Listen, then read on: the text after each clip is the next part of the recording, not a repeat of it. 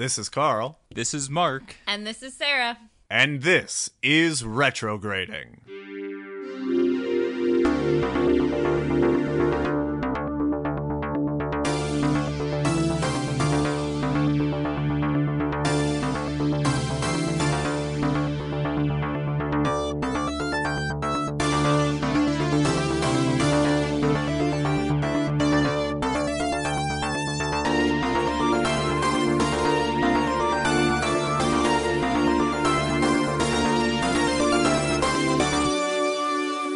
Yes, this is Retrograding, the show where three 90s kids give adult looks to our favorite childhood movies. This week, we are taking a look at Hocus Pocus as our second Halloween episode to see if our nostalgia is warranted. Uh, Mark is making faces at me, which is not helpful in talking to you right now. Uh, but I brought this forward, so I'm going to have to do a 60 second synopsis for it. Do you guys have a timer for me? I do. All right. So when I timed this at home, I had three seconds to spare, but I think the time delay is going to eat all of that time up. Uh, so we will see how I do. I'm very cautiously optimistic for this one. Okay. All right. Give me a countdown. Okay. Three, two, one, go. Max Dennison is a new student in Salem, Massachusetts, a town obsessed with Halloween. A, Hollywood, a holiday has become too cool for her. He is forced to take his little sister Danny trick or treating. They come to Allison's house, a girl Max likes but rejected him earlier that day. To impress her, three of them go to a defunct museum for the Sanderson sisters, where, to prove the story of the sisters all nonsense, he lights a black candle, inadvertently bringing the Sa- Sanderson sisters back to life for the evening. The sisters try to corner Danny, but with the help of a talking cat named Binks, who the witches cursed 300 years ago after stealing the soul of his sister, the trio escapes to a cemetery where the witches raise the body of Billy Butcherson to chase them out.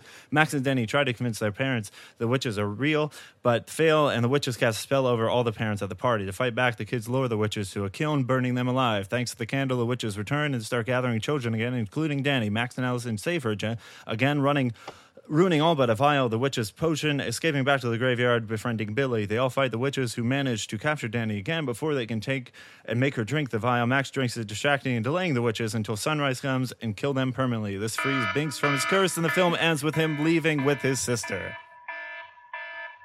Yeah, you can stop that now.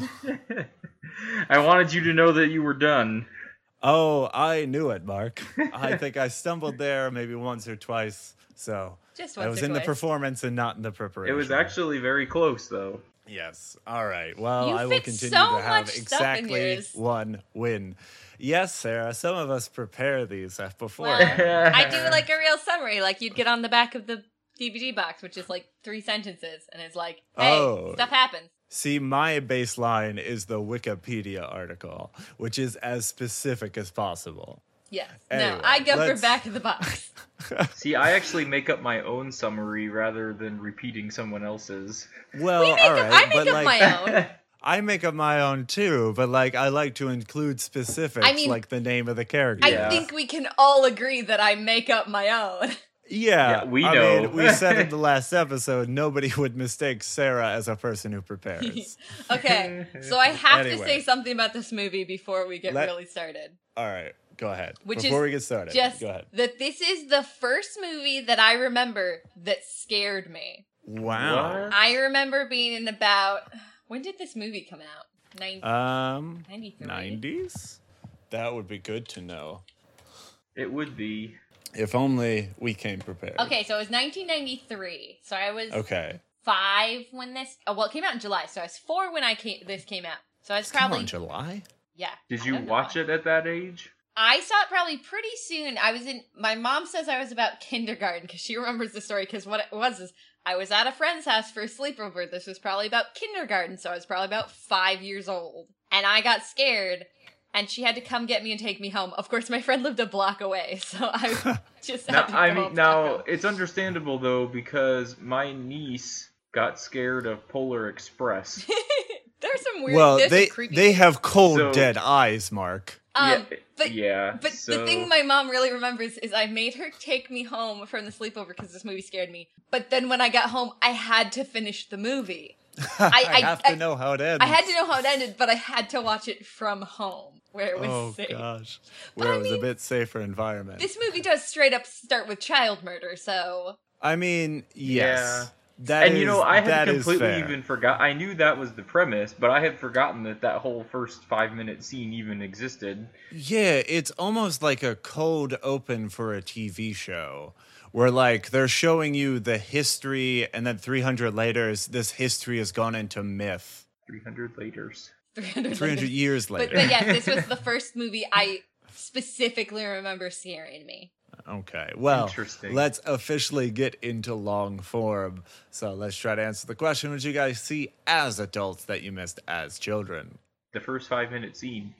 Oh, So- I forgot this was. I did not know or remember this was Kenny Ortega who directed this. Oh, Kenny okay. Ortega, I mostly know because he was the director of Newsies, which I have seen about 200 times. He is also the director of High School Musical. oh. Wow. So, So many real similarities. there. Well, I mean, they're singing and dancing to both of them, but mostly like. I know him for Newsies, which is an amazing movie, but I'm like, hey, it's Kenny Ortega. The first thing that I noticed watching this film is in that flashback scene. Uh, since watching this film as a child, I became somewhat a fan of NCIS. Yeah, it's like it's a his particular face. brand of terrible. Mhm. Uh, oh, I but, love like, NCIS. Yeah. So my first comment was, "Is that McGee?" It is McGee Because it is. It's Sean Murray. But did you notice what was wrong with that? It's his Hmm, body. It is not his voice. oh yes, that is true. Because he, he had the the voice. I assume was just a particularly bad accent he was putting on. no, no. It's and this is it didn't bother me that voice disconnect when I was younger because I didn't know the actors. But now as an adult, I know both of those actors, both the body and the voice. Oh, interesting. It's um Sean Murray who's d- doing the body. Yep, the body. The voice is Jason Marsden, and Jason Marsden, if you know any voice acting, Oh. is literally everywhere. In the '90s, he was in like every sitcom. He was in Step by Step for a while. He was in um, say uh, not uh, he was in um, he plays Max in the Goofy movie, but like Huh. he's in Final. He's in like every video game ever. He was in Step by Step. He was in Full House as one of DJ's um, boyfriends for a while. He was in uh, Boy Meets World, I think, for a few episodes. yeah. Okay. He looks very familiar, but I cannot place him. But but the his name voice, sounds familiar though. or not James Yes. Marsden, Jason Marsden. Sorry, James Marsden is the guy from Enchanted. Okay, that's. I was thinking that. Anyway. Okay, um, but if you look up Jason Marsden, if you recognize his the voice, his voice is in literally every scene, everything Mhm. animated. He was in that Recess cartoon. Oh, I um, do like that. he Recess was- cartoon. I mean, um, he was in um, Spirited Away as one of the main characters in the English dub. He was in a Goofy movie as I think he's been Max Max Goofy's Max Goof's voice in pretty much everything. Mm-hmm. And so, Yeah. Like knowing both of those voices, I'm like, that voice does not go with that body. uh, so what was pointed out to me because um, you know I talked to my girlfriend about this film. Apparently, her and all of her friends found uh, Thackeray Binks, played by Sean Murray, as like a a uh, preteen heartthrob. oh, he's super cute. Yeah, I never would have Oh. thought of that either. But right again, and it's it's such a discrepancy between h- the character in this and his character in NCIS which is I like know. the the proverbial nice guy who finishes last He is my favorite. like though. it's I love it's Mickey. weird to think that he had a time where he was attractive I will say, if I was gonna date any NCIS character, it would be McGee. well on, yeah would he would treat you right If you were gonna like uh, snog, so. marry, kill, and NCIS characters, you would Sure. marry McGee. yeah and you would uh snog what's his name DiNozzo surely Who are we killing? Uh gosh uh you know whoever we kill they're gonna figure out who- who killed him but I would marry McGee. The point is, but no, I think it's something about the the time period hair. He's he's like a yeah he's like a baby Mr. Darcy with like the time period hair and the white Okay. shirt open at the the neck. It's it's like baby Darcy. I, I get that, but I don't get the Darcy uh, attraction either. He's just That's true. super duper moody and rich. hmm I think it's more the Colin um, Firth more than the Darcy. Because really, you're not supposed to like Darcy till the end when he's like, "Hey, we both have prob like prejudices against each other. Maybe we should actually learn to know each other, and now we're in love." And that's the whole point of the book, and not be like, "Hey, he's moody." and that makes him attractive. If you want that, you do Wuthering Heights. All right. Okay. Well, Well, that has nothing getting- to do with the movie that we're supposed to, to be reviewing. Hocus Pocus, uh, Thackeray Binks's sister gets captured. The whole scene where the witches are preparing the potion with the the girl, I I kept getting creeped out not by the witches but by the child because she's sitting in a chair perfectly still as if she's in on it. Well, that Like, was the whole it point. I think me is- of she the- was enchanted by the song, Yeah. just like the kids at the end. That's the point. Okay. Is is that's uh Sarah Jessica Parker. Parker? Yes. Sorry, why did I like half Why did you miss the third name? Sarah Jessica Parker's power is her singing enchants the children, and so she's perfectly happily sitting there unto her death because she's been enchanted. Because that's the reason when her brother shows up, she doesn't notice him at all, is because she's under a spell to be like, oh yay, these witches are my Okay, friends. I guess I didn't make that connection because I don't know if we hear the music. We just We see her Oh, you running through the It- woods. No. It's really short, and then you hear, that's and then why she he goes says to the she house, did her is- part. That's why he goes to the house is he hears the singing. Is he's he hears the singing and, and he and the other guy goes, they're conjuring again. That's why they say that is because they hear the Yeah, singing. and it's not See, the I- I same. missed so- that. It's not as noticeable as at the end Yeah, where she's right, just where she's flying on a straight at the broom camera. and yeah. where they give her an entire uh, song. Because Right. if you're gonna have Sarah Jessica Parker and Bette Midler, who have both been on Broadway and stuff like that, give them a song. yeah, might as well. Why the heck not? All Sorry, right, Kathy. uh, but yeah, Jamie. it. I don't know if you So I get said, and I don't know if now. that's how you pronounce the last name. But for me, it was really she creeped me out more than the witches could possibly. Well, I think that's kind of the point is the fact that it's kind of there's something very uncomfortable. And I'm going to talk about a terrible movie for a second, but it was a terrible movie with one interesting concept, which was The Happening, which the scary thing about The Happening The trees. is not the trees. It's everything that happens before you learn it's the trees that are doing it. It's Right. the fact that the way that people are being killed is they're calmly, peacefully murdering themselves. And it's that kind of same idea is they're just peacefully going to their death. Okay. And and it's that kind of lack of control that is very uncomfortable and that they can't fight back and they can't do anything. They're just like, I'm okay with this. No. Yeah. That's fair. Uh, the other thing in this scene is the one through line I liked between Thackeray Binks and Tim McGee was that they are both horrible at fighting. Like he jumps the witches and like is immediately tackled and thrown against the He wall. is like and, a 14 year old farm kid. yeah, but like the witch uses her Sith powers to shock him with lightning. It's I like. great. I do like that each witch has their own powers. Sarah Jessica Parker has the the luring. The singing to lure them in. Um, Bette Midler is electricity, and Kathy, who Nim J- Jimmy Nim Jim Jimmy. Yeah. I can't Nim pronounce her Nim last Jimmy. name. And I That's like her in so many things, and I can't pronounce her last name. I'm so sorry. But she has child sniffing. Child sniffing, yes. She also has a calming power She's where they, they create the circle to calm everyone down. Oh right. I, I think maybe she just in her her death zone watched Oprah or something. I also, uh, this was probably intentional given this was a, a Disney film harkening back, uh, where the, the lead witch, but played by Bette Midler, is wearing witch stockings, much like uh, the Wicked Witch of the East. Stripe stocking is what you're saying, right? Witch, witch stocking, yeah. That's the one. You can have striped socks without being I don't witch. know. I'm not sure if you can. Um, I was just talking about. I love Bette Midler in this role so much. If you, Mm. if you, the, the whole thing we talked about this with with Addams Family, that and this is another one where a lot of the the great thing about this is this is a movie where you can let an actor completely chew the scenery. And it is fine and it is enjoyable. And Bette Midler chews the heck out of the scenery.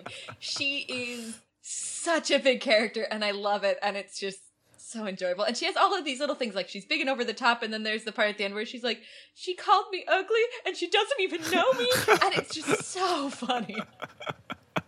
And I think that's I think that's the strength with this movie is the the relationship between the three sisters, the bickering, the fighting, and also the working together. Is they're such great, interesting characters that all have a different um, personalities and stuff, but they're all big personalities. And I think they always talk about, oh, let's remake Hocus Pocus, and I'm like, But the big thing that's great about Hocus Pocus is those actresses. Right. Well, I thought And- they were going to make a sequel at some, or they are Well, now, or they've been talking about that for, like, something. I 10 don't remember. years. But yeah, I would love to see well, it. you talk about Thackeray Binks. I think most I of the younger men watching this show back in the day would have been more about Sarah Sanderson. There, there Well- is a lot of Sarah Jessica Parker's Yes. cleavage in this movie. yes, yes, there is. well, but Uh, that is actually, also one of her. I was more attracted to the the girl playing Allison. yeah, there's Uh, that Vinessa too. Shaw. Yeah, she been in other was. stuff. I've wrote her down as one of Carl's crushes, She was in a terrible. just to keep everyone up to date with um, who I was attracted to as a child. What was that terrible comedy movie where the guy gets like the animal brain trans? And it had what's Uh, his name? Um, Uh, wait, is it Deuce Bigelow? Is that who we're talking about? I think so. Yeah, I think it's just called The Animal. Is it? Wasn't she? Oh no, she. Or she. Or she was in the other one with Deuce Bigelow. What was that? Uh, w- was it not Deuce Bigelow? also, Deuce Bigelow is Rob Schneider. Everyone. Yes. Corky Romano. No, that was Chris Oh. Kattan. Yeah, that's that's not Rob Schneider. They're basically the same thing, right? They're just kind They're of. basically No. the same thing, not person thing. I mean, they kind of just are brunettes that do terrible comedies in the that Well, may or I may mean- not be friends with Adam Sandler, right? I mean, you're not wrong. Uh, but yeah, I'm uh, looking back on it. I can certainly see that Sarah Jessica Parker was an attractive woman at this time, as she still is today.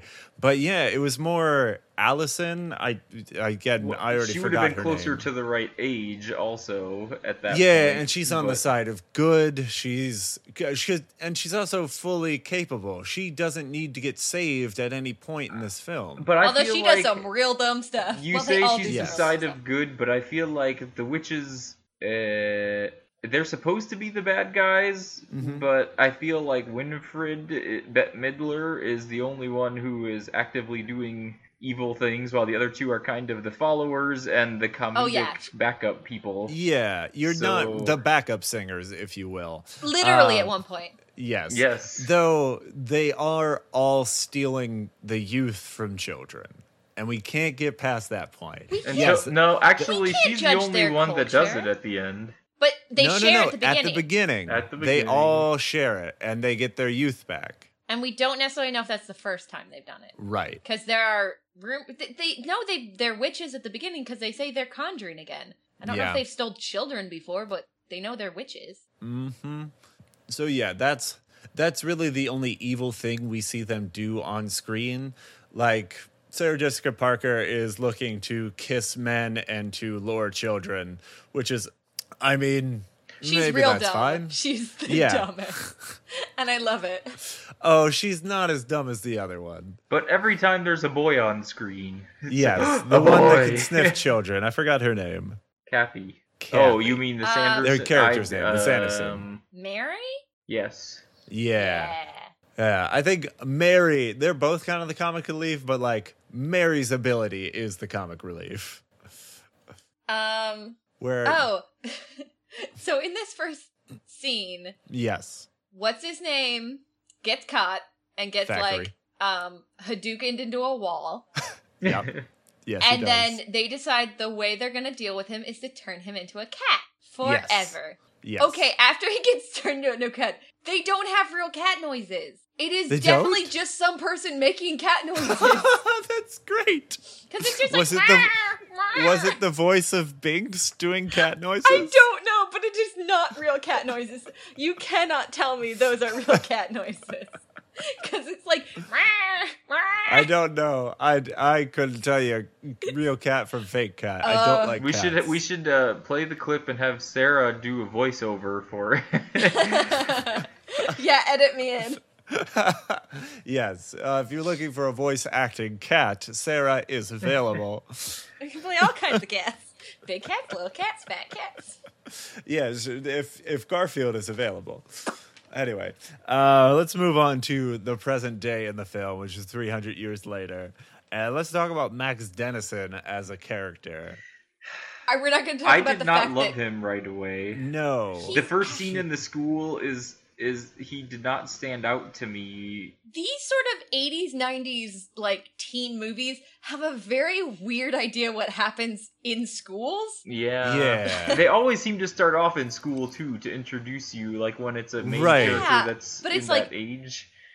One, it's the teacher telling like this storybook to what I assume is like at least freshmen in high school, right? Right, right. That's that's where I thought it was. Freshman, sophomore is And the age range we're looking he's at. just kind of this jerk talking back to the teacher, and then in the middle of the class, yeah. before the bell rings, gets up and gives a girl his number, and I'm like, right.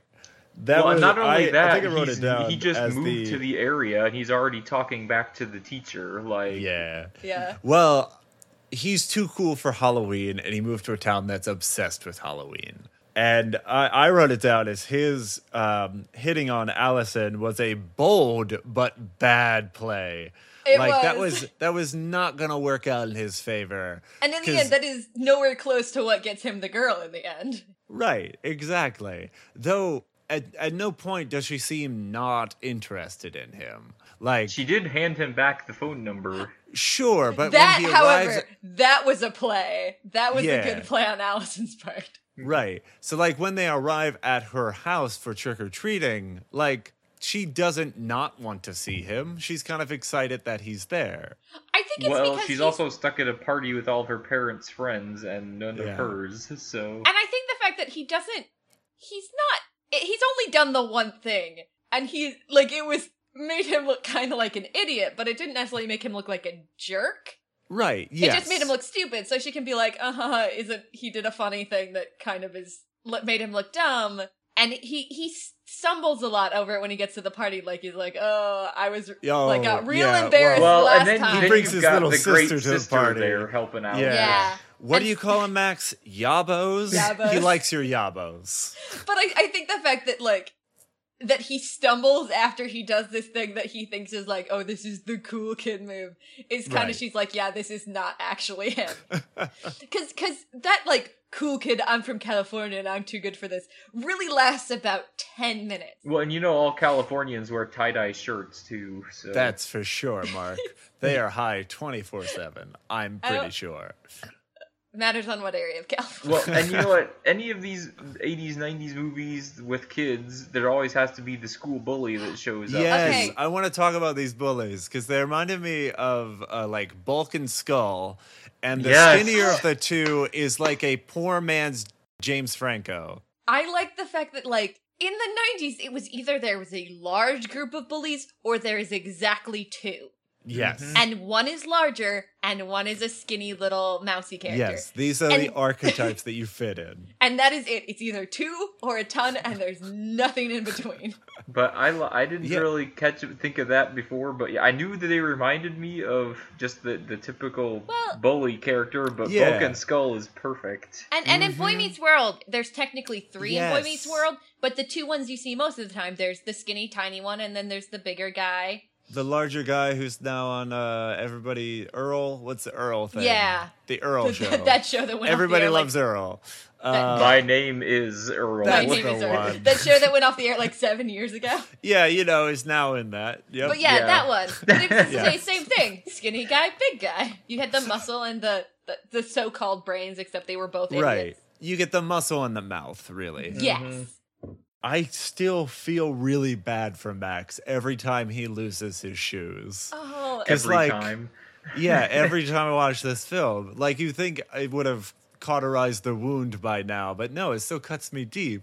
Because, like, the shoes is just, there's a psychological element to losing that as well. And it just, I feel so bad for the kid. Well, and he's new, and he these bullies have like no reason to pick on him except for the fact that they're the they're the so-called they're the town bullies, which I have never lived in the town that they had like specific these are the bullies and they just Right. bully people. like normally it was just this person bullied these people. These people bullied these other people. It wasn't like these are our generalized bullies. They will bully everyone. That is their job. But like that fight and the one later, I was just like, no, no, don't talk to them. Just leave, please. Just leave. I don't want you to get hurt. Because her his sister keeps getting him into trouble or like leading him into awkward situations. She has a big mouth. She Mhm. sure does. That's what little sisters are for, though. I, Carl, I Oh. don't. You have brothers. I do. I have a younger brother who is So, not a sister. Yeah, I have a younger sister, sister. and this to me fit my family life pretty well. So. Oh, really? I Okay. am the younger sister, so I'm not going to Uh-huh. comment. Uh, yeah. Apparently, it's a sister thing. Maybe you didn't have to worry about it with a younger brother. yeah, it might be the brother sister relationship, which only one of us Oh. has experienced. Anyway, I want to talk about the the costumes in this movie because I I so Max has to take uh, his sister Danny trick or treating because the parents are going to a party, and he dresses in regular clothes and tells his dad he's a rapper. I swore that the guy was gonna sass his dad a bit, and when his dad asked him what he was, he'd be like, "Oh, I'm just as Danny's diligent father." I liked it that then his dad says, "Oh, shouldn't your hat be sideways then?" Yeah, Like, exactly. He just plays along with it and thinks that he was Then- telling the truth. Because you know, teenagers are never sarcastic. Uh, and then they arrive at Allison's house, and she is dressed in like traditional Victorian garb. So I It's- wrote down she like- was she was dressed as uh, Eliza Schuyler from Hamilton. I feel like that that whole that must have been a themed party though. Like it wasn't just a Halloween party come in a Well- costume. yeah, because but apparently they do that, that every year, from what she was saying. I don't think it'd be Victorian, it'd be earlier. Okay. I also got the idea w- when they show up at be the house, they make but- this big deal Yeah. like it's such a huge fancy house that they're looking at, and I don't. I remember thinking that it was when I was a kid, but watching it now, I was kind of like, hmm, well, that's a house. like the inside looks pretty nice, but from the outside, I wouldn't have thought it was like some big fancy thing. Well, I don't know. It was. Hmm. It was very. It was a very long house. For that time period, maybe, but Yeah, because it was at least a couple of stories, and it was very wide. So it might have been like twice as big as a regular house. Anywho, one thing I wanted to bring up. So her parents are doing this party. Later in the film, the um, the witches cast a spell over everyone that Max's parents go. Par- the, the party that Max's parents go to. Uh, are Allison's parents affected by that spell? I don't. I don't know because her I. par- were her parents at that party though? I don't think so. I don't 'cause think I thought so. the other party was like at the town hall or something. Yeah. Yeah. So the the conceit of the film is that all the parents have been bewitched, but given that Allison's parents were there, possibly they weren't, which means that Allison spent a night out with a boy when her parents were not bewitched at all. Her parents were too busy having their own party. I assume that cider was spiked and they had too much of it. uh, well, wasn't she offering it to Danny?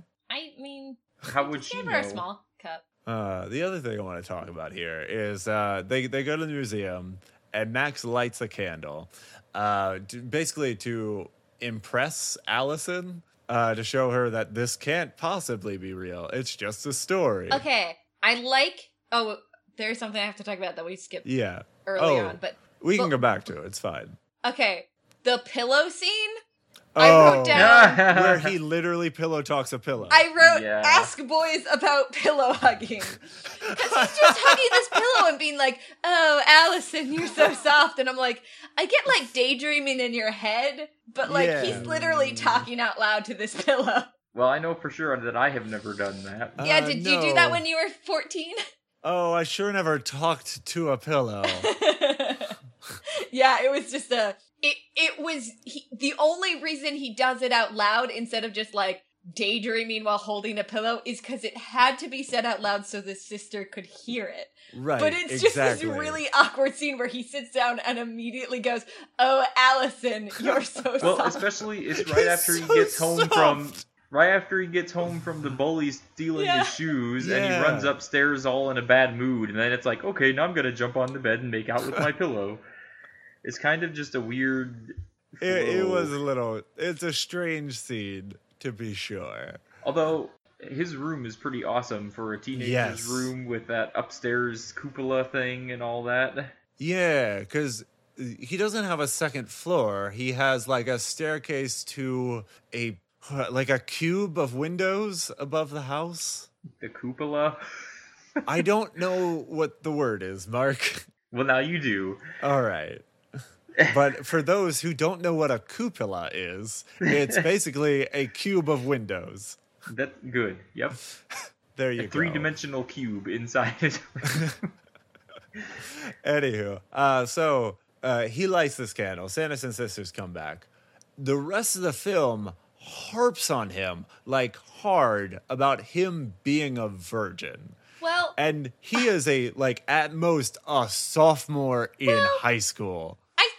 I think really it's only it gets brought up as kind of a bad thing. Yeah. Like they say it a lot, like when they're like they had to have a virgin light the candle, but really the only one that talks back to him about it is the, The cop, cop? who is not a cop. Which I kind of like because there's so many movies where like they have to do oh this has to be done by a virgin. They're like oh we have to find a virgin. No one's a virgin, and they're like you're all. F-. And in these movies, it's all like teenagers of the same age. You're all like 14. You're all virgins, but oh, we have to find a female virgin. No, he just like, oh, we need a virgin to light the candle. I'll just light the light the candle. like, there's no big deal about it. He's just like, we're all like 15. Let's light a candle. Yeah, it's totally fine. Yeah, but like, yeah, the cop harps him on him the most. Like he drags him aside. He's like, "Are you a virgin?" As if like it's unbelievable that a child in this town would not But- have had sex. But you find yet. out later he's not a cop and he's just messing with them. Yeah. And so I think that's part of it because he's just like a, a douchey biker. Well, the other thing about that is at the time that the movie came out, those of us that were still younger children may not have even have heard that word before. that is true. So- like it has to acknowledge that sex is a thing. And label a person who has not had sex yet, which is not a conversation that many parents would have had with the children who are watching this film. Correct. So that's a conversation that will have to happen if you show a child this film, which I don't know if that's a, a good selling point. Anywho, There were, I feel like there was a lot of movies at that time period that it was always very specific that it had to be a virgin doing something, and I don't know why that was a big deal, but uh, I think it's the the purity factor. I think in a lot of like mythology or fairy Yeah. tales, like there's something that you lose, you get jaded by the world after you have sexual intercourse. And so keeping your virginity keeps your virtue and allows you special powers. Or the idea of, I mean, in this one, it's overthinking it kind of. Their whole powers depend on children. You could see that as this kind of division between adult and child, and they need a child. Their, their all their power comes from children. Mm-hmm. Yeah, I think that's a pretty good explanation. Something about that scene, though, they're in a gift shop that has been closed apparently for years because of the cobweb cobwebs everywhere. Cobwebs. Cobwebs. Uh, it doesn't take that long for cobwebs to form. True, but it's been closed for a while. First of all, if this whole town revolves around the witches' story and they all love Halloween, why would this shop have closed down? uh, S- Especially during Allison's- Halloween time period. But So I believe this was mentioned in other the film, so I have I- an answer. But go ahead. The other point is, if it is closed, why are all the lighters and all of the merchandise still sitting around in there? Wouldn't they have emptied the building or gotten rid of it and put something else in there? Not yes, necessarily. probably. Like, not, uh, the only thing I can think of is like the owners of this building died and nobody went in to pick up like the merch of this thing. But I think Allison's family owns this museum. Uh, and Well, she said a lot of strange things were happening, which I think attributes to uh, Binks because Binks is using his eternal life to make sure that no child gets close to the candle on Halloween, a job that he fails in this movie. Interesting that that candle managed to survive 300 years in a gift shop, but My question here was if the town hated the witches, because at the beginning scene, they hang the witches. Why mm-hmm. did their house survive long enough to become an antique? Why Yes. wasn't it burnt down in its own age? Well, I know in other movies and stuff they talk about like, or like it's like you just don't go near it, you don't touch it because you don't know it could still have power in it. You don't know what you do if you if you set it on fire. Maybe the other spirits would be released, and so they just don't want to deal with it. So they kind of like maybe they cornered it and off, and it was like this this section of town you don't go into until it got so far into legend. They're like, oh, this is a spooky story. We can make money off of it. We'll bring it back in. Hmm. Oh, another thing in this candle lighting scene was they have the moment where they say the name of the movie in the movie. And They I was just like, like two or three "Hey, times. Do they? Yeah, I have- I only heard it the Yeah. once, which was in the no, candle scene. Winifred says it much later, where she says it's just it's just a bunch Well, of hocus pocus. Right, because like she that. was making fun Oh, of what Yeah, Max she's making fun of which Wait, she wasn't how even did she there hear for. that? So going back like before they get here. uh they get run into those bullies again, and I just Oh, put yeah, down yeah. that am I supposed to be afraid of those bullies because one of the bullies is wearing fingerless gloves, and the other bullies have like glow stick, like the tube glow sticks on their head as like necklaces, and I'm like, they're not scary. Mm. They look like tourists at Disneyland. it, I, it, it, the fingerless gloves just makes me think of the wet bandits from Home Alone. That I Oh. don't. What are their Harv and Ma- something? Marv. Marv. and Harvey. No? Yeah, no, Yes. No, I, I don't know. But Anyway. yeah, because they have the fingerless gloves too. I think. Yes, they do. Yeah.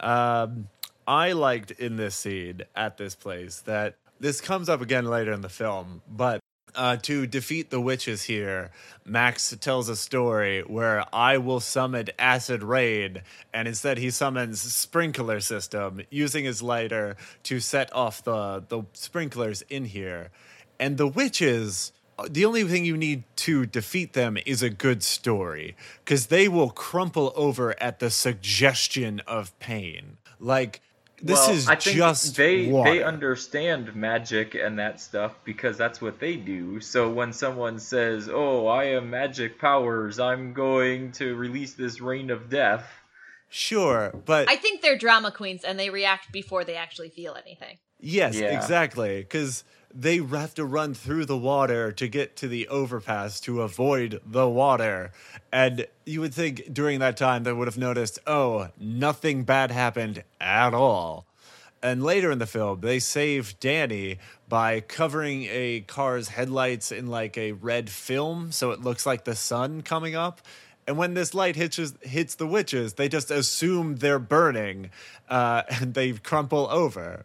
Like they get away from them just by telling them, you're in pain now. The witches are really dumb. They're not very smart. They're just really dramatic. Uh, though this is followed up by this graveyard scene, which has probably my favorite lines in this film, uh, where Binks has revealed that he can talk, and he tells Max not to touch something. So he's just like, "Don't touch that, Max. Why, Binks? Because I'm a talking cat." So if a talking cat gives you an instruction, Okay, this scene introduces us to a character who is played by an actor who I love. He is probably one of the top two physical actors, I would say, like hmm. out there. Andy Serkis would be one of them, and now we mm-hmm. have Doug Jones, who I love Doug Jones. playing what Billy Butcherson. Yes. So Doug Jones, you would know from he's in Hellboy. He plays um Abe Oh sure, Fishman. Abe Um, Sapien. Yeah, I yes, think that's his name. He's in Pan's Labyrinth. He Mm, plays mhm. Pan. He so so these different movies where it's very form-fitting clothing, doing body work, and it's a very physical role. Doug Jones does a lot of those, and he's amazing, and I love him. And he does this in this because for most of the movie, Billy doesn't have a mouth. He's Yeah. just Yeah, this this mummy that's body. one and thing he's I always remembered. That was like my sister and my favorite scene watching this was Yeah. always the he's stumbling around chasing them. Max holds a branch, and as he walks up, he realizes what's about to happen, Yeah. but he can't talk, so he's? Hmm? and then his head flies off because the branch smacks him. Yeah, it's it's very Looney Tunes. I really appreciated it. I think it's nice because as a kid you could be scared of a zombie creature that got raised from the dead. So to have this comedic scene where his head And- flies off when he gets hit I by a branch. And I think that he's kind of this kind of stumbling. He's not super going after them like he is, but he's not. Doesn't really feel like he's got his heart in it. He's just kind of doing Right. it. and really we'll find like- out later. Yeah, with the transition later when he's no longer a bad guy. Yeah, because he gets raised by Winifred because they can't touch ground in sacred uh, ground. And we learned, yeah, I know that was poorly worded, uh, but we learned that uh, he was put there by the witches because he was a jilted. He was with Winifred, and then he went with Sarah. Was that Yeah. the Sanderson sister?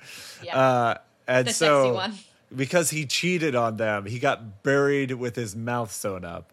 And so, like, he doesn't like Winifred at all. He doesn't like the witches because collectively they all murdered him. But they bring him back to life, and he he's just kind of reluctant, like, fine, whatever. I just want to get back to sleep. I'll do your bidding. Which, yeah, I back at the end of the movie when they finally put him away. What what is the? I don't remember what the sister's name is.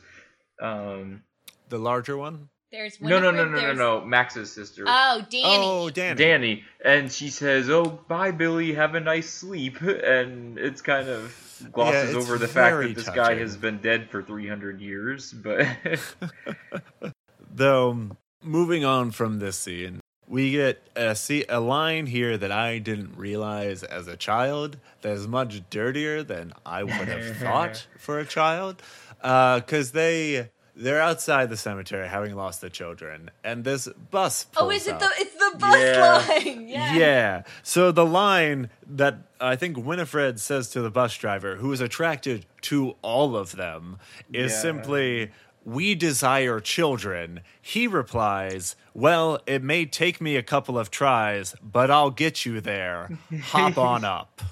yep, Uh, which I guess is a line just for the parents watching this. Apparently. Though, oh, we also get here Binks getting murdered, but not really. But then he comes back to life. Right I away. know. I don't. I I know that we see a cat with a dent in it regrow this dent and be fine. But the fact that you have to look at a, a an animal that was run over, I think it was kind of traumatic. I think the point. Well, the, this is the only time you really get to see the curse that they put on him. Like, other, you know that he's been alive for 300 years, but you didn't realize that he actually can't die by even something killing him. He will automatically come back to life. So it, they kind of it's their way of demonstrating that he is really cursed and will never die. Yes, yes. So it is instant relief that you see a dead cat and that it's suddenly not a dead cat. But the fact that I have to look at a dead cat at all is a little jarring for me. Is this? a- It's after this when they go to the party. Let's go to the party.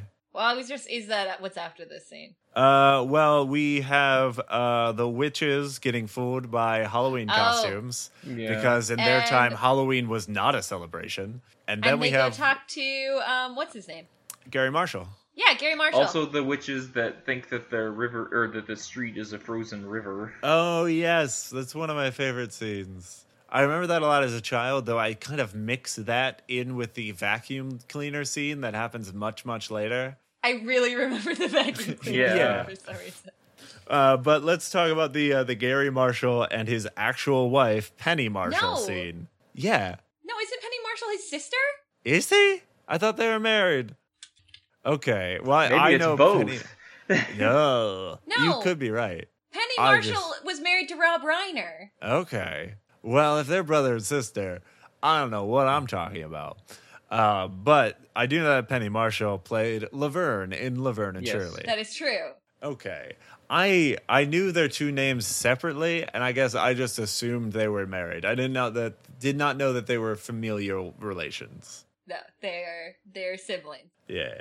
But yeah, I like this scene a lot, given that like Penny Marshall reacts the way that a housewife would. Because she just wants to sit home and watch TV where her husband invites three fully grown women to come in and party, given that there's nobody else in the home. Although the inside of that house is very themed and decorated for not having a party in the house. Yeah, you get the sense that this was not the wife's doing in the slightest. Because she wasn't even dressed up at all. Unless her Halloween costume was pajamas and a robe.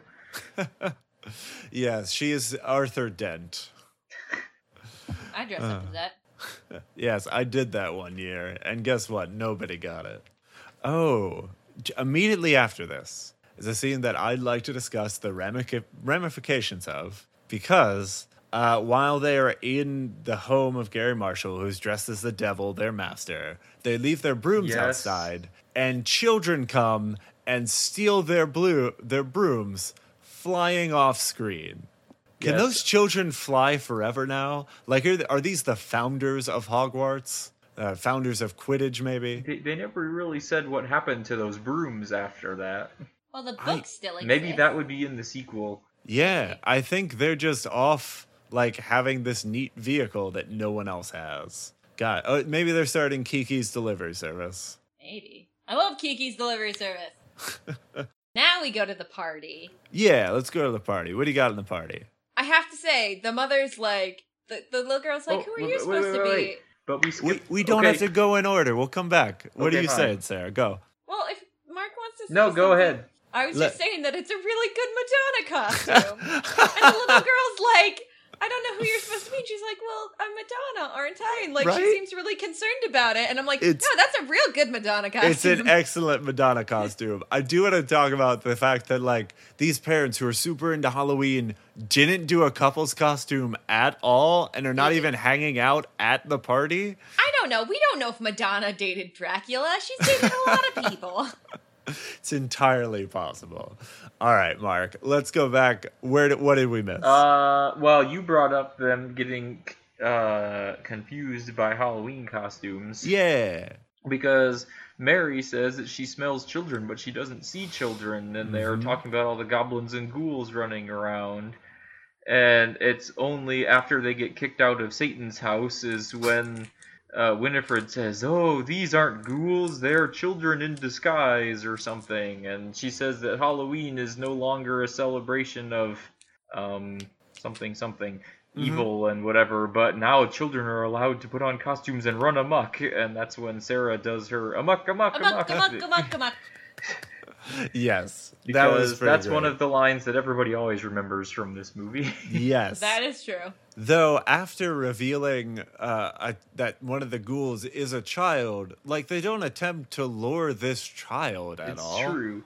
They just kind of leave them be. Now, granted, they don't have the book because Yeah. at this point, uh, the kids have the book and they're trying to keep it safe from the Sanderson sisters. But that does come into a very a much later scene at the very end where it would have been very easy for these three to win Yeah. this fight, yes. and they do not. No, they don't. Uh, th- it would have been very easy for the kids to avoid the fight entirely, but they fail to do that as well. Everyone is a moron in this movie. yes. Uh, though I thought it was it's fairly interesting the way that they dealt with the witches, the way that they thought they killed the witches initially, where they they lure them into a school. Now the witches have never seen a school, so they assume it's a prison. Uh, but they're Which able is to funny like, to a kid watching the movie. yeah. So they they lure them with audio devices that the witches also have never seen before into this kiln, uh, and they lock them in there and they burn them alive. Which that's a very effective method. It should have worked. It's also um, as far as long as you have witches in your story, it's very Hum- Hansel and Gretel. Yeah, I didn't even make that connection. But you, as a person watching this movie, should know that is not the end before like the reveal that the the green smoke goes back in the chimney and they're not Right. dead because it's just too quick. It's just Right. everything's done. We're fine. it's Let's not go take a, a nap. satisfying Mhm. resolution. You're like, no, no, no. yeah. also, this- you know that Binks has to have his happy ending at the end, and he's just Mhm. like, well, still a cat. and and the scene where she's like, and I'll take care of you, and my, kids kids will take care of you, and my grandchildren. I'm like, it's very sweet, Danny, but you have just depressed the heck out of that cat. you you'll live forever with my family instead of Like- doing your own thing. Jeez, for centuries and centuries, you will see more little girls just Yes. die forever. And So I know you've been on your own and doing your own thing for 300 years, but come live with us and follow our rules I- forever. I know you're actually a human in a cat body, but you're my pet cat now. yes, and I will love you and no other boy, and that'll be weird.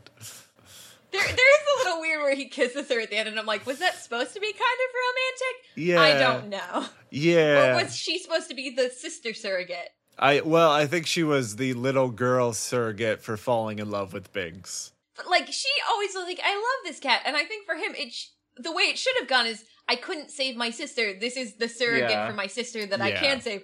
But the weird, like, it just played weird. It pl- Mhm. it was a weird cat relationship. Uh, though the thing that I found a little weird was how close Allison and Max were getting. Like when they go home after murdering Like the witches, after knowing each other for two hours. I, Yeah, I they did just- write down. they cuddle up under a cover and like they hold hands and like it's while Danny's on the bed, these two are just under a blanket on the stairs. I do really like. I wrote down. It, all it takes is evil witches to get you a girlfriend. I did like. I did like the one thing that Max almost does smooth is when they go to get the salt. yeah. Um, she's like, "Oh, it says it." It wards off zombies and witches and ex-boyfriends, and he's like, "What about current boyfriends?" Yeah. and I'm like, yeah. "Almost. Uh, It was. It was much uh, better." It's was not bad. I, I mean, he is upping his game certainly. At This is a better in front play of a than classroom the of people. note. And yes. they, they do the almost kiss. Do they ever actually kiss in this movie? Um, I don't think that they do. Uh, I think the note I have here is the reason they, their kiss gets interrupted is the uh, the witches have come in and they have stolen Danny. Yeah.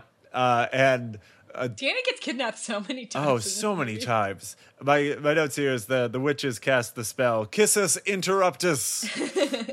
So My thing is, my question here is Yeah. at the beginning they took the little girl and she was under that spell so she couldn't fight back. Why Right. would they not have put Danny under the spell immediately when they took her? I See, I don't, don't know, know. either. I don't know I if they think don't they're have running low on. Well, I was gonna say they're running low on magic, but that's not true because then the sister flies around the town summoning all the children. Well, in that scene, it doesn't work on Danny either. So maybe if you know it's happening, it doesn't work on you. maybe, maybe if you suspect it.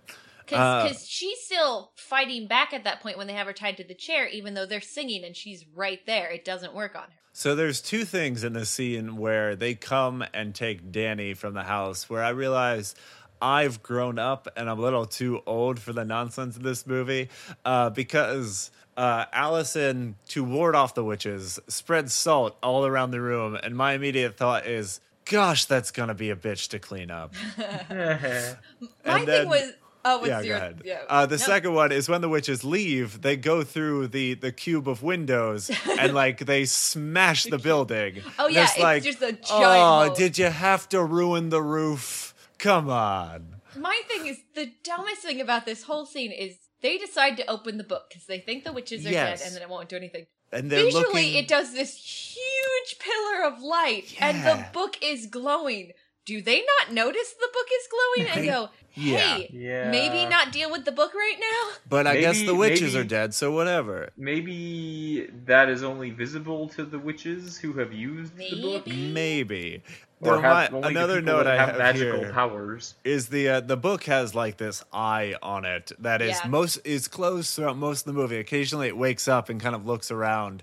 Uh, I think at it mostly the, wakes up when Winnie talks to it. Yeah. Yes, 'Cause it's like uh, I book got that the a note here is that the book opens its eye when he's hanging around with the kids, and these two kids are under a blanket. So my note is the book is awake and is an awkward third wheel.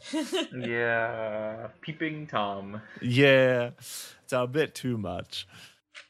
Um, so they kidnap Danny. Yes. Okay. So we have here that the Sarah Sanderson sings to the children like the Pied Piper, um, bringing them out of the cottage. But this is at 5 a.m. in the morning. How are children that should be asleep hearing this song? Maybe they were asleep and that's how they're sleepwalking to the place. Well, maybe maybe that's an explanation of why Danny wasn't affected. I'm then. not a magic scientist. I don't know how this. We've never claimed to be magic. it's true. Sarah, I've according never to claimed Sarah, to- everything is magic. Everything on is this magic, but we don't know how it works. I have never claimed to be a chicken scientist, an ant scientist, or a magic scientist. I don't know anything.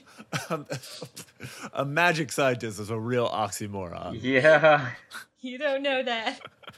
You didn't go to Hogwarts. I didn't. I didn't get my acceptance letter until I was 12, and that was a year late. Um, but also, like, there had not every parent in town was at that party, so someone had to be like, "Hey, kids, what are you doing?" Yeah, seriously, go to bed. You have school tomorrow. like they might have been asleep, but I think my parents would have noticed me like sleepwalking out of Oh, the house. opening the front door Yeah. and leaving. Yeah, I think my parents would have noticed. But but I do like they tr- drive the car. So they have all these sleepwalking kids in town, uh, Max and Allison are and Binks are like, we gotta go get Danny and Mhm. stop the witches. So they decide to get a car, but there's sleepwalking kids all over the road. So they're just yelling at these spellbound kids. Uh, what I loved here was that I'm pretty sure Max doesn't have his driver's license uh, because at one point I'm pretty sure he's driving on the wrong side of the road. So had this not been five in the morning, I think this film could have ended a very different way. To be fair, no one else is gonna be driving. They're all stopped because all of the kids are in the middle of the road. Yeah. All the right, worst well, traffic jam this town has seen. well, we have gotten to the the third act, which is the the final showdown in the graveyard. Do you guys have any other notes before we move on? Or are you ready to go? Nope. All right, Uh, oh wait. yeah. Okay, so before they leave for the graveyard, the reason they leave for the graveyard, they have a million kids. They Yes. don't need Danny. They just need a child. But specifically when he went, no, I want this child because she called me ugly. They could have taken any kid, saved themselves that they weren't going to get destroyed by the end of the day, then go get Danny. Well, They'd they have all the time in the world to get They Danny. already had the two bully kids locked up in yes, cages. I wanted to hut. notice because they they get locked up because they also called the witches ugly, Yeah. and the witches, like Lemongrab, were just like unacceptable. A thousand What years was it? dungeon. Because what, what was the line? The how come all the chicks that stay up late are ugly? Yes, And then she she turns around and is all offended. Chicks? Oh. unacceptable. Bette Midler has some great like reactions to things. But Mm. like they not only have the two in the cage, like uh Mary opens the blinds and there's just a herd of children and she's like, "No, that no, one no. called me ugly. I want that one. We're gonna that go get alone." her." Yeah. Well, you can you will have all the time in the world to go get her once you've got your immortality. Yes, exactly. You have all of these children that you can steal the youth from. I'm curious about this how this spell works though, because the first time it just makes them younger.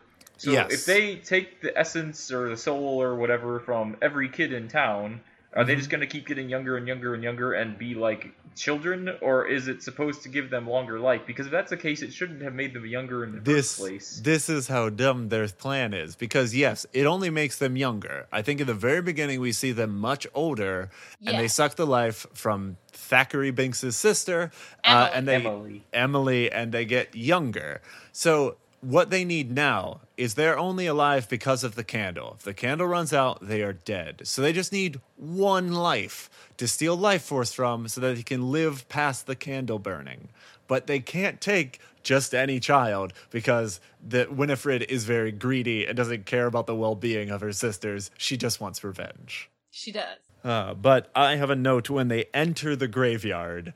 Uh, it is the first on-screen appearance where I can remember where a Boy Scout knife is actually useful.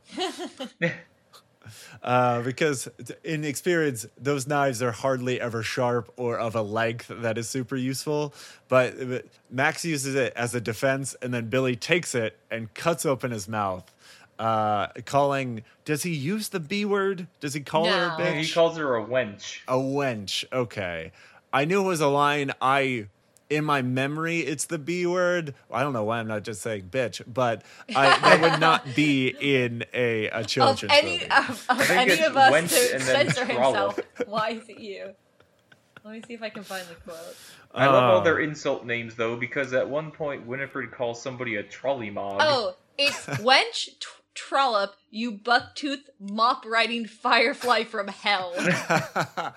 oh, wait. and he knows what a mop is apparently. Firefly from Hell was the same line in Hook in reference to Tinkerbell. It's true. Yeah. All right. But I like their plan here because it's actually pretty darn smart where they're just going to wait them out on hollowed ground uh, where Danny's going to be surrounded by ground in Billy's grave, and then they'll do salt around the grave. This is a perfect plan. Uh, but Danny inevitably leaves this safe haven uh, for almost no reason, I don't think. I think she She's did trying it to... to give Billy his head back. yeah, to save the dead body who could do this on his own. Who Oh, and then- just recently, within the last thirty seconds, has become their friend. Yeah. Uh how yeah, I was curious. I mean, it worked out in his favor. Why wouldn't Max just let the potion drop? I Cause Oh, she, 'cause- oh, you mean when it fell out of her hand? Yeah. I think it's because he doesn't want them to do something in revenge Yeah, because to Danny because they she's still holding had Danny. Danny. Mm. And I think if he has the potion and takes the potion, they have to make the trade. Right. Okay. Yeah. It was just. He didn't think of that until he drank it, though. That's Yeah. not what he was thinking Yeah. when he Well- But caught I, I from think when he's holding it, he, Yeah. what he's thinking is, if I have it, they have to put her down without hurting her. Mm-hmm. Yeah. It was I a think hostage exchange. this is around you know the first time where he's actually useful in a fight against the witches, uh, where he drinks the potion and gives them an ultimatum.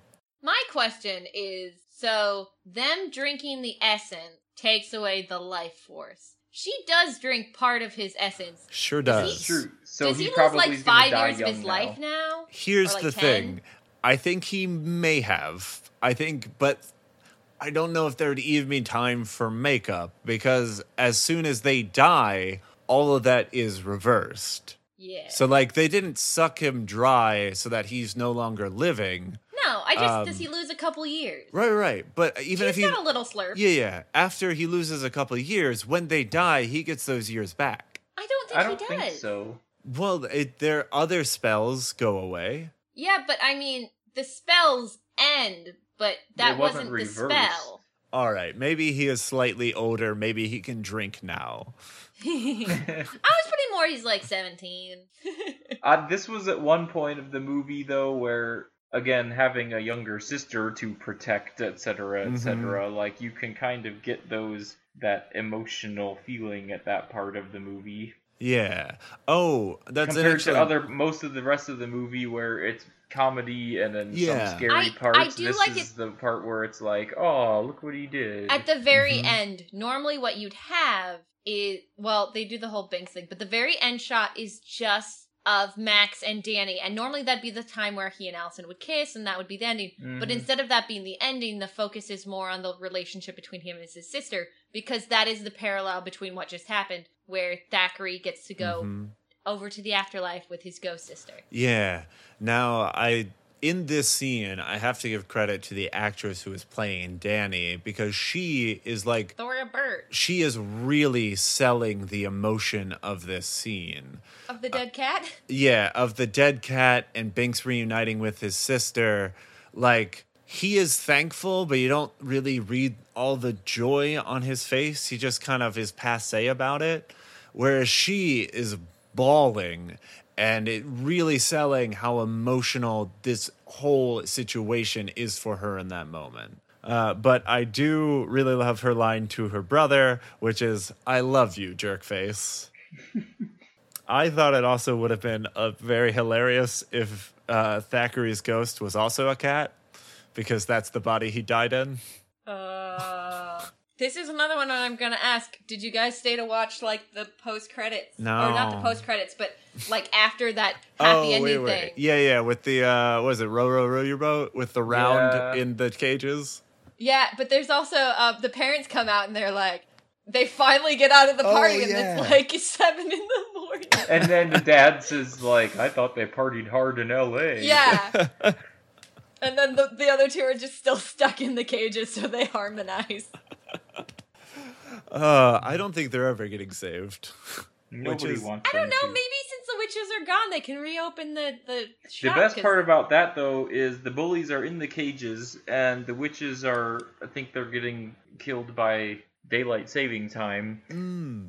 and Max steals his shoes back instead of setting them free.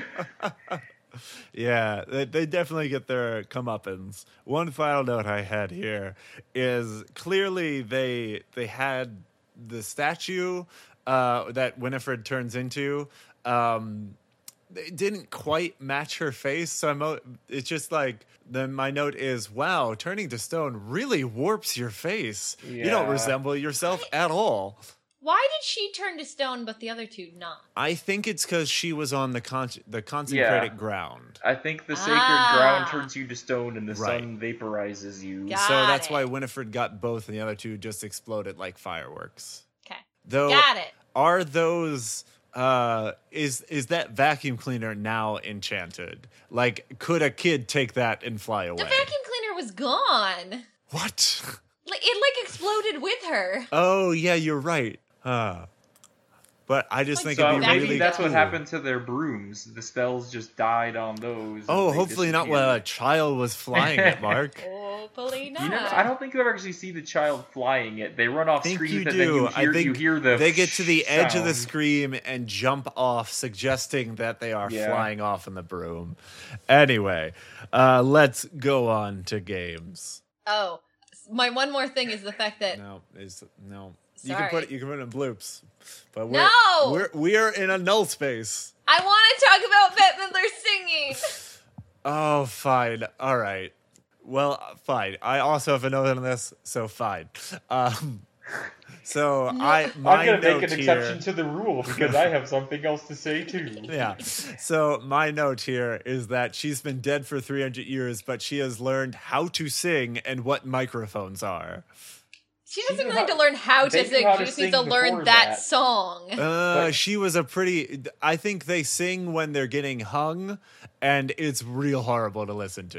no, they're pretty on pitch with that harmony. They Mm. sing one note. Okay, I found it a just go, little grating. "Ah." What was your note about Bette Midler's song? My thing is just the fact that normally that would be the sort of thing that drives me nuts that a non musical just has one random song in the middle Mhm. of it for no apparent reason, but I don't even care because Bette Midler is selling that song. Yeah. There were at least two songs. Well, yes, I I like the one that Sarah Jessica Parker does to Lure the Children as well. Well, like that fits into like, the others. Just like you know what, we got Bette Midler. Yeah. let's just have Bette Midler sing. We're just gonna have her put a spell on us. and it's great because it's Bette Midler and she will put on a show. Yeah, show. I mean that is one of the most memorable things about this film. Yeah, where it's normally true. like the standalone songs are the most forgettable. Or normally like they come at the very end where um like this It's is like the the climax, this is what we've celebration been building yeah. to, but this We- one is just just in the middle. We've saved the day and now let's have a party and someone randomly sings. Yeah, sort exactly. But no, it's just, we got Bette Midler. That's what she's known for. Give her a song and everyone will love it. And guess what? We all love it. That is true. Okay, Sarah, are we ready now or do you have another another note? Another, Nope, I think I'm another. good. All right, let's go on to games.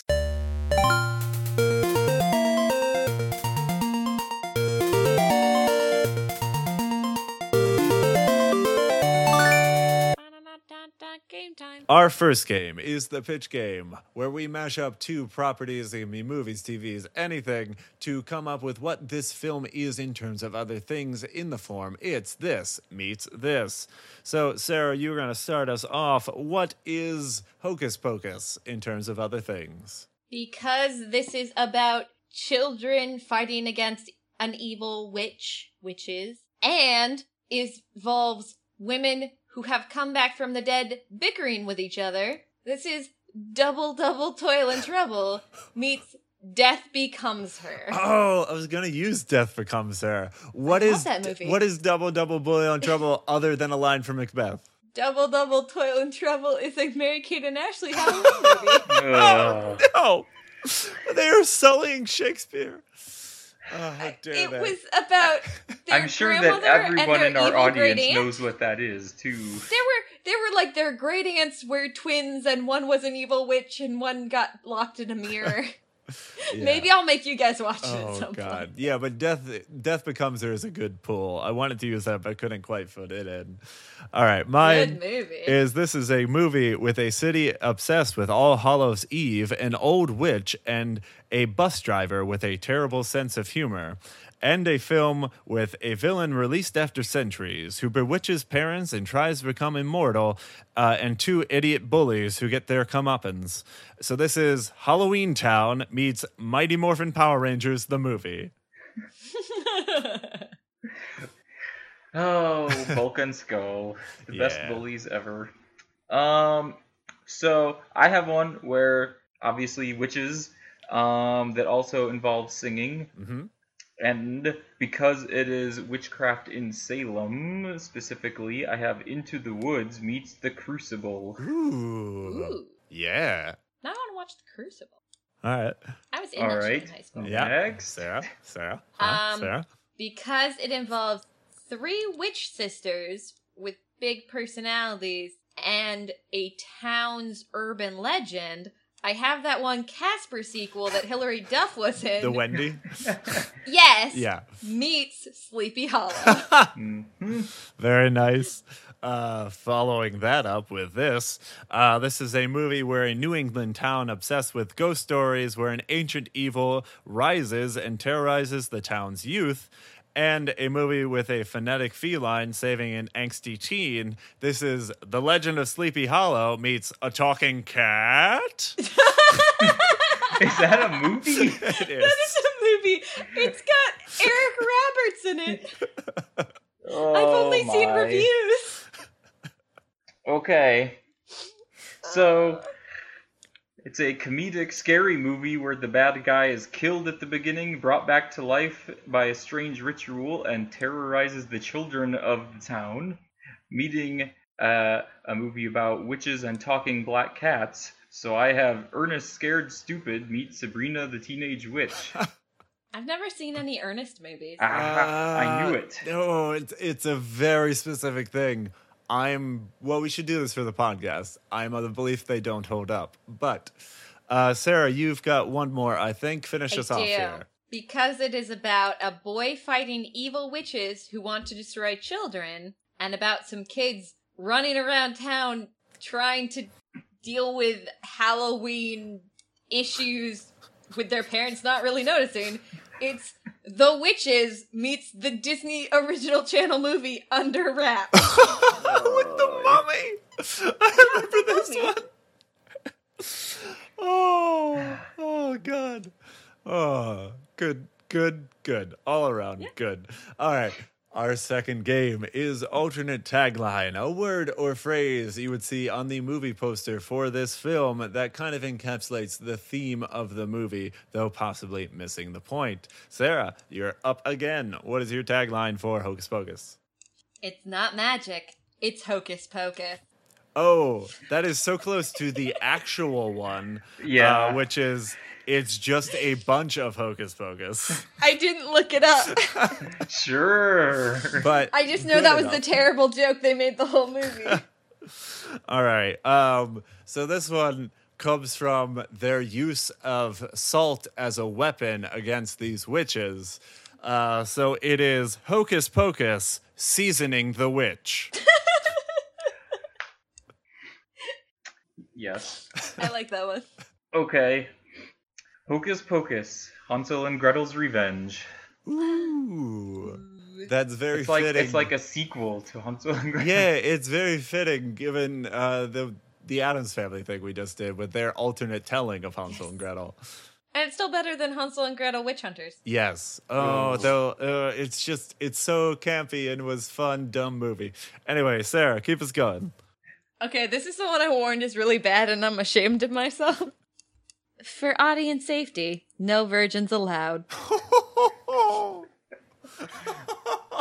I that that really is not as bad as some of the ones we've said before. that Though. is true. But I am ashamed of myself. That's fair. Uh, so this one is uh, has to do with a very specific plot point. It's hocus pocus. Regardless of your intentions, don't read books.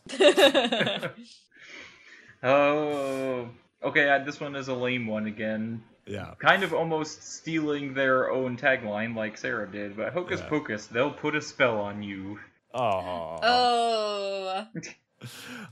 All right. Uh, so Sarah, I think you're out, correct? Yep. All right. So Mark and I each have one more. My last one has to do with them trying to uh, get the adults of the town on their side and failing to do so. It is hocus pocus. Parents just don't understand. But you have to say it in that voice. Yes. Uh, again, it just basically is following the plot of the actual movie.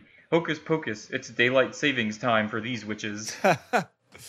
oh, oh dear. All right, let's move on to our final game, which is the TV guide game. A description of the plot of the film you may find in a TV guide or Netflix description, uh, though, again, ours hopefully missing the point. Sarah, once again, you're going to lead us off. So, what do you have for the plot? A young man uses a girl's interest in urban legends to get a date. Oh, I like it. I, I like. Uh, it's so, now a rom com, so Yeah. I like the description I'm about to do because it makes me think of like a National Lampoon's college comedy where it's a story where a virgin tries to impress a cute girl, setting off a wild and crazy night full of setting off sprinklers, crashing parties, a jilted lover, and breaking into a school, all in service of making her his girlfriend. Okay. When Satan and Medusa visit Salem, Medusa's jealousy makes enemies of the devil's most powerful minions. Nice. I'd watch that movie. Yeah, watch the crap out of the movie. Okay. Yeah. Three sisters have to wait years to get revenge on a teenage boy who interrupts their dinner. Very nice. So, three women who are obsessed with living forever but continually failing to master it cast a spell on their enemy to literally make him live forever. Then the movie starts. After 300 years, the Sanderson sisters return to claim the essence of the children of Salem. They soon encounter the all powerful Max and see their plans and lives go up in smoke. Oh. Yep. Yep, yep, yep, yep, yep. yep, yep, yep. All right.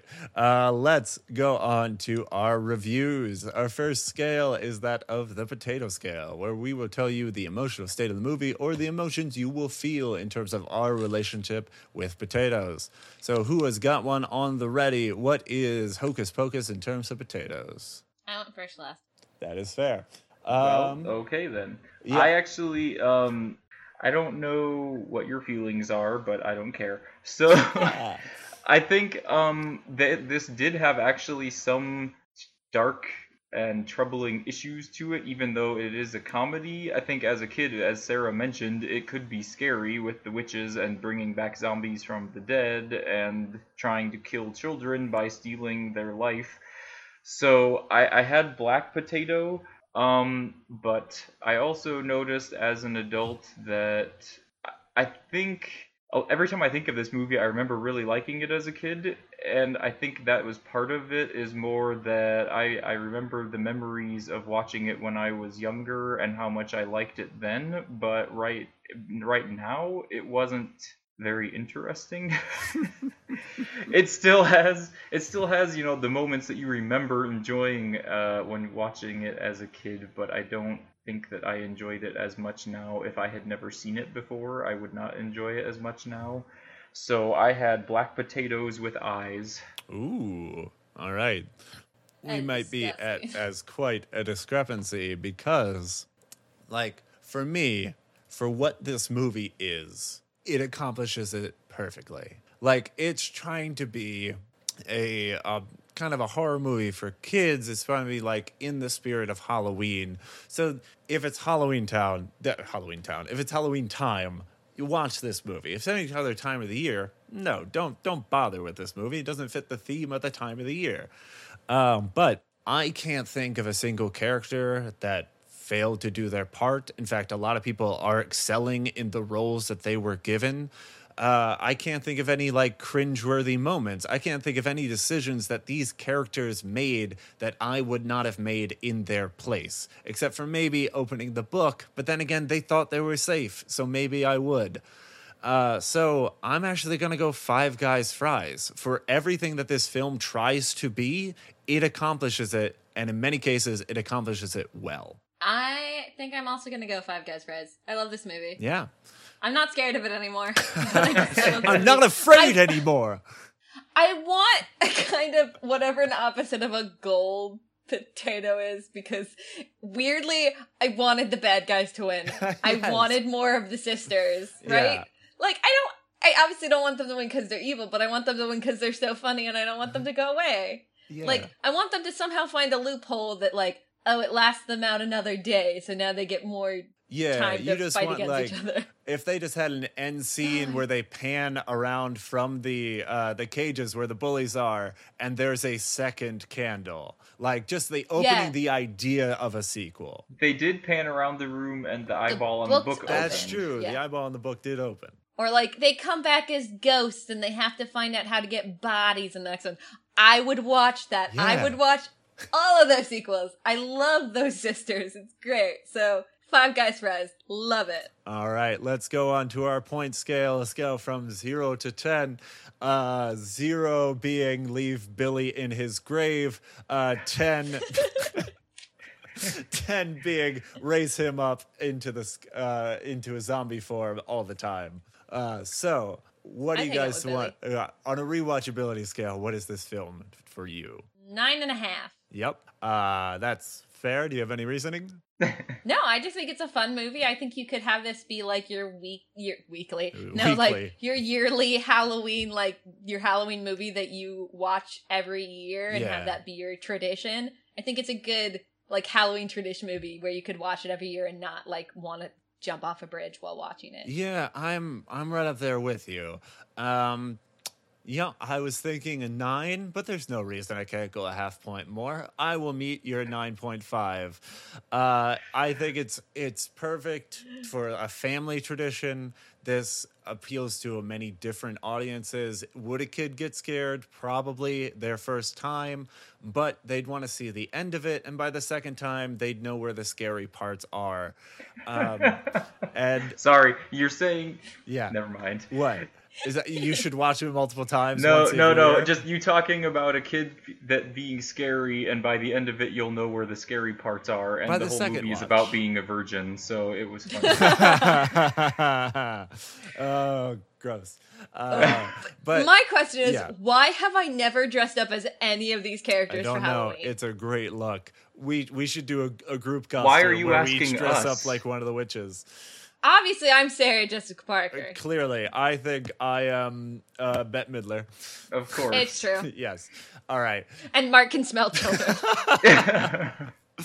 but uh yeah but even if you were looking for a halloween movie to put on at the background at a party this is a good choice because like the the costumes are colorful they'll add flavor to your halloween party and you don't have to watch all of it anyway mark what is your point scale Yeah, I even though I said it was I gave it the eyes because it's spoiled with age for Mhm. me, I would still put it at, at an eight, eight and a half for rewatchability, especially if you've never seen it or if you have children that are of the right age that they won't get freaked out by it. Mhm. But- above the age of five. Yeah. Yes, I I think it's definitely a movie to watch at Halloween, and I still enjoy watching it. It's just that I think I enjoy the memories of it more than the movie itself. I don't know if that Mhm. makes sense, but it's definitely something that you should watch. It's a fun movie, and it's definitely good for Halloween time to have a scary comedy family movie to watch. mm-hmm. And, and I've got a spell on you. It's still stuck in my head. uh-huh I'll put a spell on you. all right well that is gonna move us on uh sarah do you want to tell people where they can find us online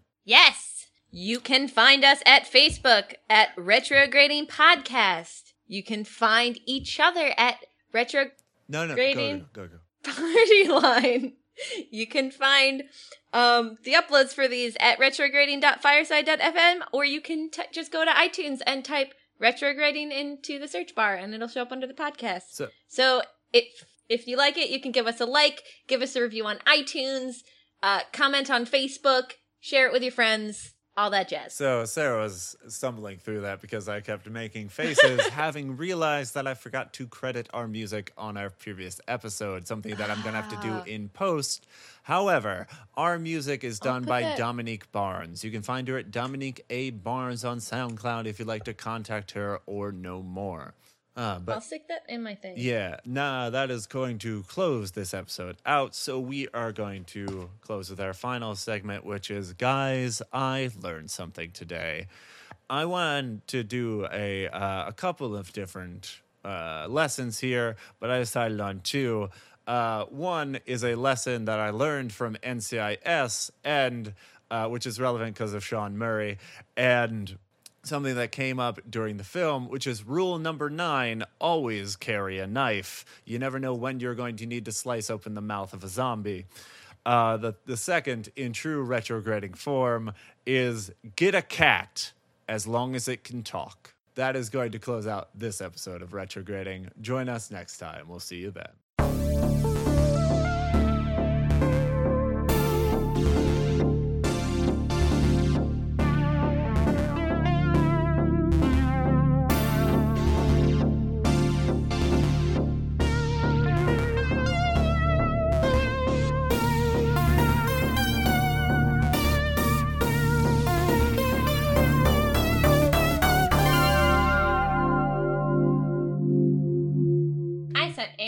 Picture of a husky.